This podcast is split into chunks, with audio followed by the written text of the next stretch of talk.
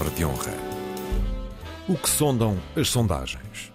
Há para todos os gostos ou são um instrumento de percepção da realidade? São elas que condicionam a política ou a política que as condiciona? São pistas para o cruzamento de ideias entre Raquel Varela, historiadora, e Joel Neto, escritor. O Palavra de Honra começa agora. Olá, Joel. Olá a todos os ouvintes. Olá, boa tarde, Raquel. Boa tarde aos ouvintes. Joel, tu confias nas sondagens ou elas moldam as tuas decisões, estas eleitorais ou outras? Uh, em particular, estas eleitorais uh, acontece moldarem as minhas, uh, as minhas decisões. Uh, Deixa-me só dizer antes, Raquel, que este é o último Palavra de Honra. Vale a pena os nossos ouvintes terem consciência de que esta é a última emissão deste, deste Mas programa. Vamos Mas ter aqui na Antena 1 para a semana com um novo programa. Para a semana estamos de volta, não às 19, mas sim às 20. O nosso novo programa chama-se Efeito Borboleta. E há uma boa notícia, Raquel: teremos 45 minutos e não apenas os 25 minutos habituais. Vamos poder conversar um bocadinho mais. Vamos ter de trabalhar um bocadinho mais também. Preparar-nos. É verdade. Bom, voltando às sondagens, então. Um, eu sou a favor das sondagens, é evidente. Para já sou estudante de, de Ciências Sociais, de Relações Internacionais, e, e, reconheço que as sondagens são um instrumento uh, muito importante uh, de uma série de pontos de vista, até do ponto de vista uh, das duas grandes entidades, no caso de umas eleições, que são os partidos, aqueles que fazem propostas, e os eleitores aqueles que avaliam essas propostas, porque os partidos não apenas uh, podem usar essas uh, sondagens para perceber de que maneira que a sua mensagem está a passar e, evidentemente, melhorar a sua mensagem, mas os eleitores também podem, uh, através desse, da leitura desse, desse trabalho que parte da leitura das sondagens por parte dos partidos, fazer a sua lista de compromissos estabelecidos para, para cobrar eh, depois. Agora, aquilo que me preocupa é o peso que as sondagens têm tido nos últimos processos uh, eleitorais, um, nomeadamente influenciando sentidos de voto, quando na verdade estão erradas, influenciando a cobertura mediática, uma série de decisões mediáticas resultam da leitura da, das sondagens, influenciando uh, as conjuminações sobre as alianças uh, de poder. Uh, é mais ou menos estabelecido que nós vamos viver cada vez mais de alianças de poder e cada vez menos, por exemplo, de maiorias absolutas, apesar deste do resultado das últimas legislativas. recordo, inclusive, que há partidos que reclamam novas posições uh, nos diretos uh, e nos debates eleitorais em função das sondagens, exigindo até a exclusão de determinados partidos. Desta vez houve, por parte de, de, pelo menos de uma força partidária, a exigência de que o LIVRE não participasse nos debates eleitorais porque tinha deixado de ter deputados, apesar de os ter eleito na, na, na anterior, nas anteriores uh, eleições, mas também por se ter tornado então uh, irrelevante uh, nas sondagens. Bom, tudo isso estaria mais ou menos bem se as sondagens batessem certo, mas o problema é que as sondagens têm batido sistematicamente errado. Um, eu este, este ano votei antecipadamente por, por razões pandémicas, digamos assim, e para fazê-lo tive de fazer uma leitura holística e, e de alguma maneira extrapolada uh, das sondagens, cruzando-as e tentando ler nas entrelinhas, porque elas eram todas uh, contraditórias, ou pelo menos as sondagens da primeira semana da campanha eleitoral diziam uma coisa que uh, nas sondagens da segunda semana da campanha eleitoral foi dramaticamente desmentida e que depois, na verdade, vier, veio a verificar-se que era verdade. Uh, eu queria votar segundo o princípio do voto útil e tive de, de arriscar. Afinal, inclusive, confesso que o meu voto não teria sido necessário. Eu não queria de maneira nenhuma uma maioria absoluta, queria como não escondi na altura, a ecogeringonça, a putativa ecogeringonça, e foram as sondagens, as sondagens que, no fundo, me empurraram para reforçar uh, a maioria absoluta do partido que, que venceu.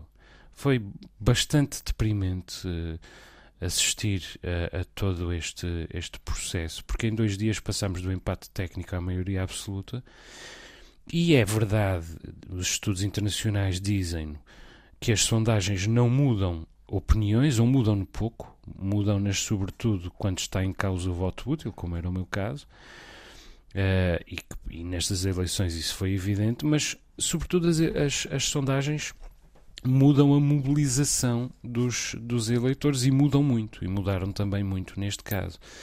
Ou seja, pessoas que não iam votar foram votar uh, e isso alterou uh, por completo os dados da, da equação. Eu estou muito curioso para ver como vai o país lidar com as sondagens nas próximas eleições.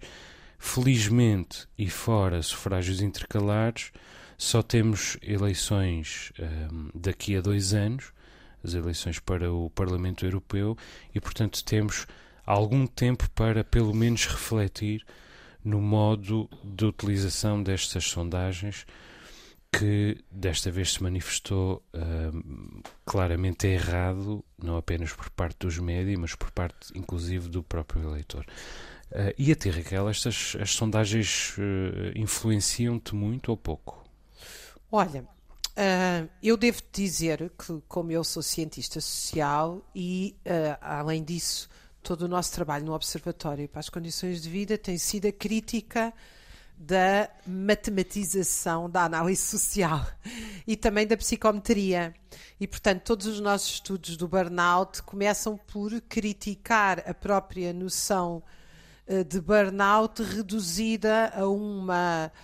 A uma uma definição uh, que está, uh, enfim, assumida e, e, e, considerada por quase todos na área e que remete a uma medida psicométrica desse burnout. No fundo, um questionário quantitativo seria capaz de nos dar o estado de saúde dos trabalhadores. Uh, e nós, uh, justamente quando começámos os nossos estudos sobre os trabalhos, a primeira coisa que dissemos aos sindicatos foi: nós estudamos o burnout, mas não queremos só usar esta medida, porque esta medida para nós não é suficiente. Embora ela seja extremamente eficaz, os dados que ela nos dão são extremamente pobres. E, portanto, nós queremos perceber muito mais além disto. Uh, e porque é que eu fiz esta introdução? Para dizer que nós, nos últimos 20, 30 anos e agora então com as humanidades, as chamadas humanidades digitais, temos sido absolutamente uh, invadidos de uma ideia de ciência social em que a complexificação e a complexidade da sociedade pode ser reduzida a uma fórmula com base numa amostra, num inquérito simples, etc. Bom, isto para te contar que nós começamos por fazer um inquérito uh, psicométrico. Portanto, as pessoas, sim senhora, respondem ao inquérito. Depois fazemos entrevistas qualitativas para perceber qual é a relação entre o que elas responderam e o que elas realmente uh, nos dizem. E depois ainda fazemos grupos focais, ou seja, colocamos as pessoas todas juntas a discutir. Frequentemente, quando chegamos aos grupos focais, é que nós conseguimos chegar ao âmago da questão e muito frequentemente põe em causa os resultados iniciais. Atenção, isto é giríssimo do ponto de vista da investigação, é muito divertido. E, portanto, isto Mas o que é que isso que eu... significa? Que o método está Olha, errado? Isto que significa é que o método exato, está. Sim, isto significa que as pessoas se habituaram a olhar a matemática como uma ciência exata, aliás, chama-se assim, que, é o que, que é. nos dá uma medida da realidade social. E não dá. Esse é que é o problema. Quer dizer, Esse é dá é uma problema. medida, mas não dá a medida Sim. absoluta, não é? Não, Nas não, não várias... te dá uma medida da complexidade. Aliás, agora Claro, viu-se durante a exato. pandemia, durante estes dois anos, todos os esforços, quanto a mim, uns com boas intenções, outros com menos, não vamos agora discutir isto, mas uh, houve muitos esforços, quanto a mim, com boas intenções de tentar uh, prever várias questões da pandemia, mas como eles viraram costas às questões do urbanismo, da saúde pública, das diferenças sociais, das diferenças regionais, etc., das diferenças de idade, nós quase sempre, para não dizer sempre, o que observámos foi um falhanço rotundo de prever o caminho das coisas do ponto de vista matemático, atenção. E, aliás, um professor de saúde pública dizia-me, o professor Jorge Turgal, que quando ele começou a trabalhar em saúde pública, a matemática era adjuvante e agora tornou-se uma espécie de rainha. Eu não quero ser aqui uh, sectária, porque nós trabalhamos com matemáticos e não abdicamos disso, atenção. E, e, não, não há aqui, eu não estou aqui a contestar a honestidade da A, B ou C. Estou a dizer que o método é um método muito pobre que nos aproxima à realidade. Porquê? Porque uma coisa é, olha, uma sondagem desde logo é feita com cerca de mil pessoas. Estas mil pessoas por telefone. Uh, portanto, nós já sabemos à partida que as sondagens não funcionam nos pequenos partidos. Agora descobrimos que também não funcionam nos grandes. Uh, agora, bom, já, já, há vários anos que estamos a descobri-lo. Pois, é? mas agora foi um erro falhado, clamoroso, não é? Exato. Agora foi assim um erro de 15%, sim, sim. ou já não sei quanto é que foi. E, portanto, que a sondagem não funcionasse em partidos como o PAN, etc., que são partidos pequeninos, ou o LIVRE, ou o IEL, etc., isso já era expectável. Agora, em partidos como o PS, PSD, com este grau de erro, foi realmente uh, uh, significativo. E, portanto, eu penso que nós, para podermos analisar o que é que é a realidade do país e prever comportamentos eleitorais e políticos, tínhamos que ter estudos qualitativos. Quer isto dizer o quê? Tínhamos hum. que ir conversar com as pessoas, perceber porque é que elas mudam o sentido de voto, porque é que elas gostam mais de um partido ou não, e relacionar isto tudo com a sua classe, com a sua origem, com a sua região, com o seu emprego, com o seu desemprego, com a sua relação com a propriedade, etc., com a sua idade, com o seu sexo. Repara bem, nós nem sequer sabemos isto. Nós nem sabemos não está em lado nenhum escrito se mais mulheres ou homens se abstêm, se mais velhos ou novos se abstêm, se mais empregados ou desempregados se abstêm. Portanto, nós nem sequer dados óbvios e que são necessários, eu não estou aqui a deitar os dados fora, eu acho os dados fundamentais.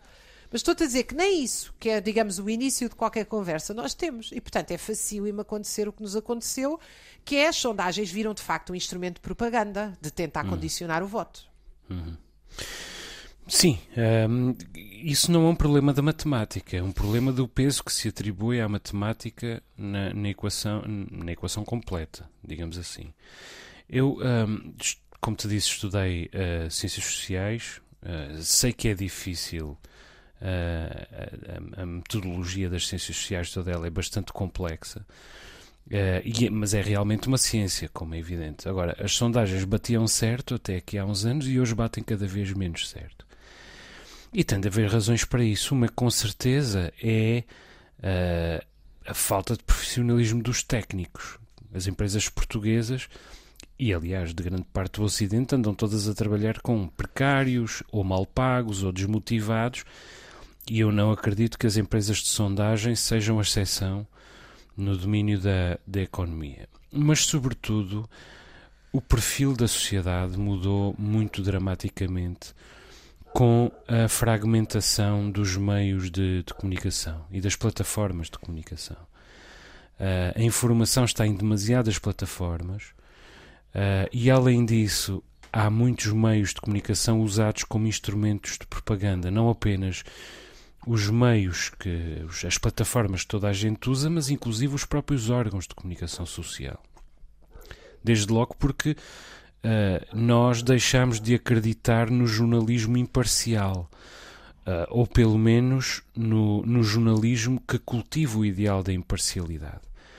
Isso é péssimo, eu confesso que já, já acreditei nisso, já, já acreditei que devíamos realmente todos saber de que quadrante ideológico, político, uh, vinha determinado órgão de comunicação social, determinado jornal, determinada rádio, determinada estação de televisão, Hoje, francamente, uh, não acredito.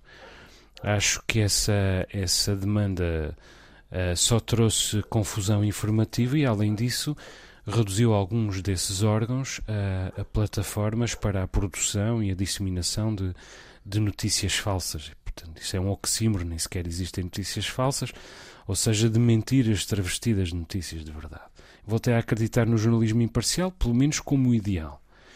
Sendo que, como é evidente, nenhum, nenhum ideal é, é, concretizável em pleno, isso é, não é preciso dizê-lo. Além disso, a sociedade está mais cínica. Não? É? Nós, nós hoje vivemos uh, o culto do, do cinismo, que tem uma grande expressão nas, nas redes sociais, mas na verdade uh, já se tinha vindo a intensificar muito antes delas. O cinismo hoje confunde-se com, com a inteligência. Uh, ser bastante cínico uh, facilmente uh, persuade o nosso interlocutor de que somos bastante inteligentes. E sobretudo na, na, nas cidades. E a verdade é que os cínicos também mudam mais depressa de opinião. Porque, na verdade, um cínico não tem opinião. O que ele faz é manipular aquilo que supostamente pensa, ou pelo menos que diz sobre uma determinada coisa, em favor de uma, de uma certa ideia de ter razão. E, portanto, ele é capaz, no caso de umas eleições, o cínico é capaz de inclusive votar ao arrepio daquilo que eventualmente eh, lhe interessaria ou para que se inclinaria só para provar um determinado ponto, só para provar uma determinada ehm, uma determinada posse da razão. O que menos lhe interessa, evidentemente, é, é o bem comum. Agora, tudo isto junto, a, a, a, fragmentação da informação, a pulverização dos meios de informação, o cinismo contemporâneo, exigem que nós repensemos a ciência de, de, por detrás uh, das sondagens. Coisa que eu venho juntar aquilo que tu dizes sobre o recurso à matemática, porque me parece que também essa fragilidade da matemática é, sobretudo, resultado de uma necessidade de reponderar a fórmula de, dos elementos que nós coligimos para prever os comportamentos uh, políticos e, e eleitorais. Essa fórmula está desatualizada. Um, e, e, o resultado é uh, um desprestígio para as empresas uh, de sondagens, que depois têm de andar uh, os dias seguintes e as semanas seguintes em spin mediático, fazendo, defendendo o, o, seu trabalho. Depois é um, prestígio, um desprestígio colossal para as universidades. Ver a Universidade Católica humilhar-se como se humilha, como se tem humilhado sondagens após, após sondagens é terrível até para, para o primado do conhecimento. A Universidade Católica é evidentemente uma universidade muito respeitável e é sobretudo um perigo para a democracia, porque o facto é que, eh, podendo, podendo-se ou não manipular uh, as sondagens, a falibilidade das sondagens permite pelo menos que se torne muito fácil manipular a sua leitura. E desse ponto de vista, António Costa foi mestre porque uh, uh, usou o instrumento ou a palavra-chave da governabilidade para manipular a leitura um, ehm, da, das sondagens ao longo dos 15 dias de campanha, de campanha e, e, até antes, em favor de uma mobilização do eleitorado contra aquilo que se julgava ser um perigo, um perigo concreto e afinal não era, que era a eventual entrada da extrema-direita no arco da governação por via de uma aproximação ao Partido Social Democrata, que na verdade o Rui Rio nunca negou uh, em absoluto. Ou seja, toda esta, toda esta, este processo um, cheio de manipulações resultou felizmente uh, no afastamento uh, definitivo para os próximos quatro anos da extrema-direita do arco da governação, desse ponto de vista é ótimo, mas estruturalmente não nos serve como método democrático, até porque este, um método que tem este tipo de vulnerabilidades, pode ser usado pelo bem e pode ser usado pelo mal. E sabes o que é que eu acho que isto nos uh, leva para outros caminhos muito interessantes? Que é, primeiro há uma nota que tu deixaste que eu uh, gostei muito e acho que faz muito sentido, que é uh, das condições de trabalho de quem trabalha nestas sondagens. Às vezes são os telefonemas rápidos de quem também está exausto, ou umas visitas, agora nem visitas. Mas normalmente estas sondagens são feitas por telefone, mas por pessoas cujo empenho é uh, altamente duvidoso face às más condições de trabalho. Mas apesar de tudo, eu penso que podiam ter o maior empenho do mundo, que nós não resolvemos isto sem equipas interdisciplinares. O que é que isto quer dizer?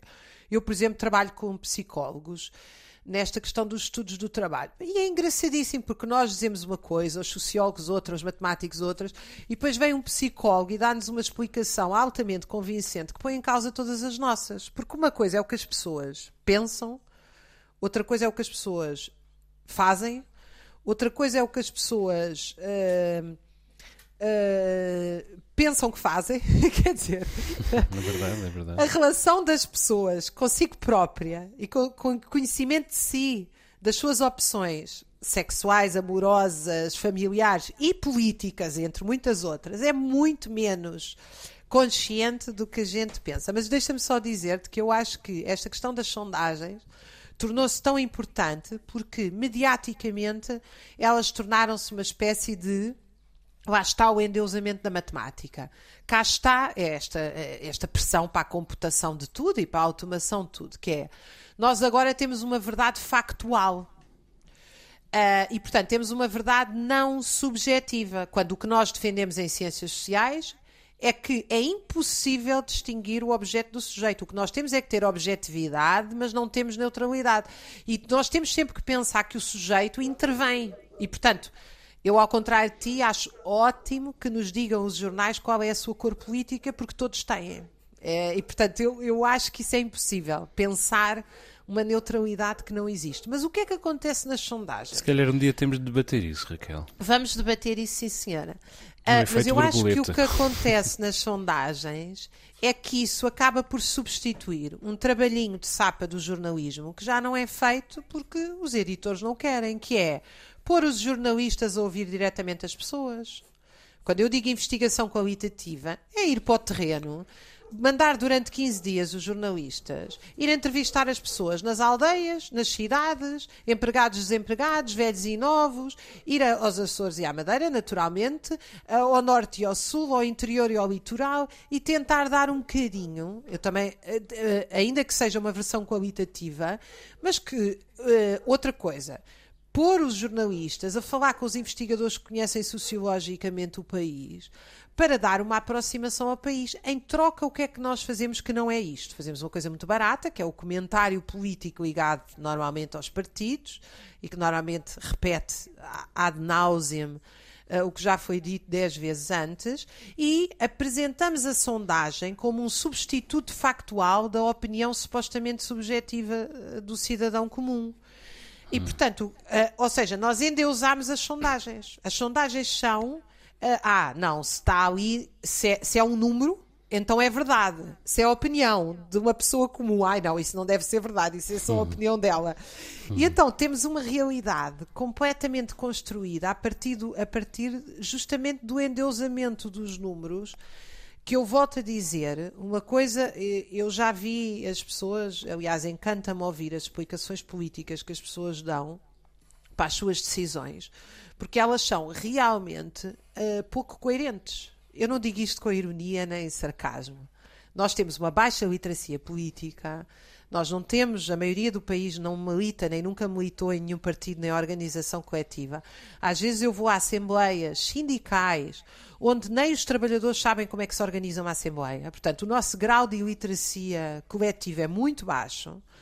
E, portanto, nós achamos que a pessoa simplesmente diz que vai votar aqui ou ali ela está a dizer-nos qual é o seu comportamento uh, eleitoral. Uhum. E a verdade Sim. é que isso não aconteceu. a Sim, verdade é que isso não aconteceu. É verdade. Além de que as sondagens não são todas iguais e, e os, os média permitem que elas uh, passem por todas iguais. Deixa-me tentar explicar-te o que é que eu, que, eu, uh, que é que eu estou a dizer. A, a minha pré-história enquanto jornalista é uh, do jornalismo desportivo. E eu recordo-me que um, um, dos problemas que nós tínhamos nos jornais desportivos era a quantidade de um, transferências que nós, transferências de jogadores de futebol que nós supostamente noticiávamos e que depois não se confirmava. Nós dizíamos o Benfica está interessado no jogador X. Dizíamos o Sporting sondou o jogador Y. Joel, Dizíamos... estamos mesmo, mesmo a terminar. Consegues. Ah, Estão aqui a fazer-me um, um passarinho, que não são os teus passarinhos açorianos.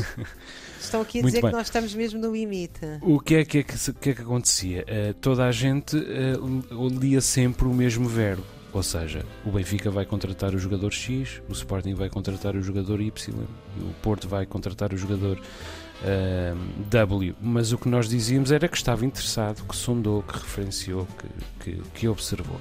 Bom, o facto é que nós sabíamos, jornalistas, que o que mobilizava o uh, leitor era ele pensar que um determinado jogador ia ser, era, ia ser contratado e, portanto, vendíamos-lhe o sonho. E, cinicamente, não, uh, não fazíamos a, a, devida distinção entre essas, esses verbos. As sondagens hoje perguntam em quem vota, quem daria melhor primeiro-ministro, quem vai ganhar. Estas sondagens são distintas umas das outras, são perguntas distintas e os jornais não estão a fazer um esforço, os jornais, os, os órgãos de comunicação social em geral, não estão a fazer o devido esforço para as, para as distinguir e, portanto, tudo se confunde, levando a que se pense que este partido ou aquele eh, vai ganhar. Raquel, peço desculpa por ter perdido a noção do nosso tempo. Não há problema. Para a semana a gente volta a se encontrar no efeito borboleta. No agora às 8 da noite. Às 8 agora às 8 e não às 19, como era a palavra de honra. Um abraço para minutos. ti lá em casa. Um beijinho e até para a semana, Raquel. Até para a semana. Raquel Varela e Joel Neto voltam a encontrar-se na próxima semana.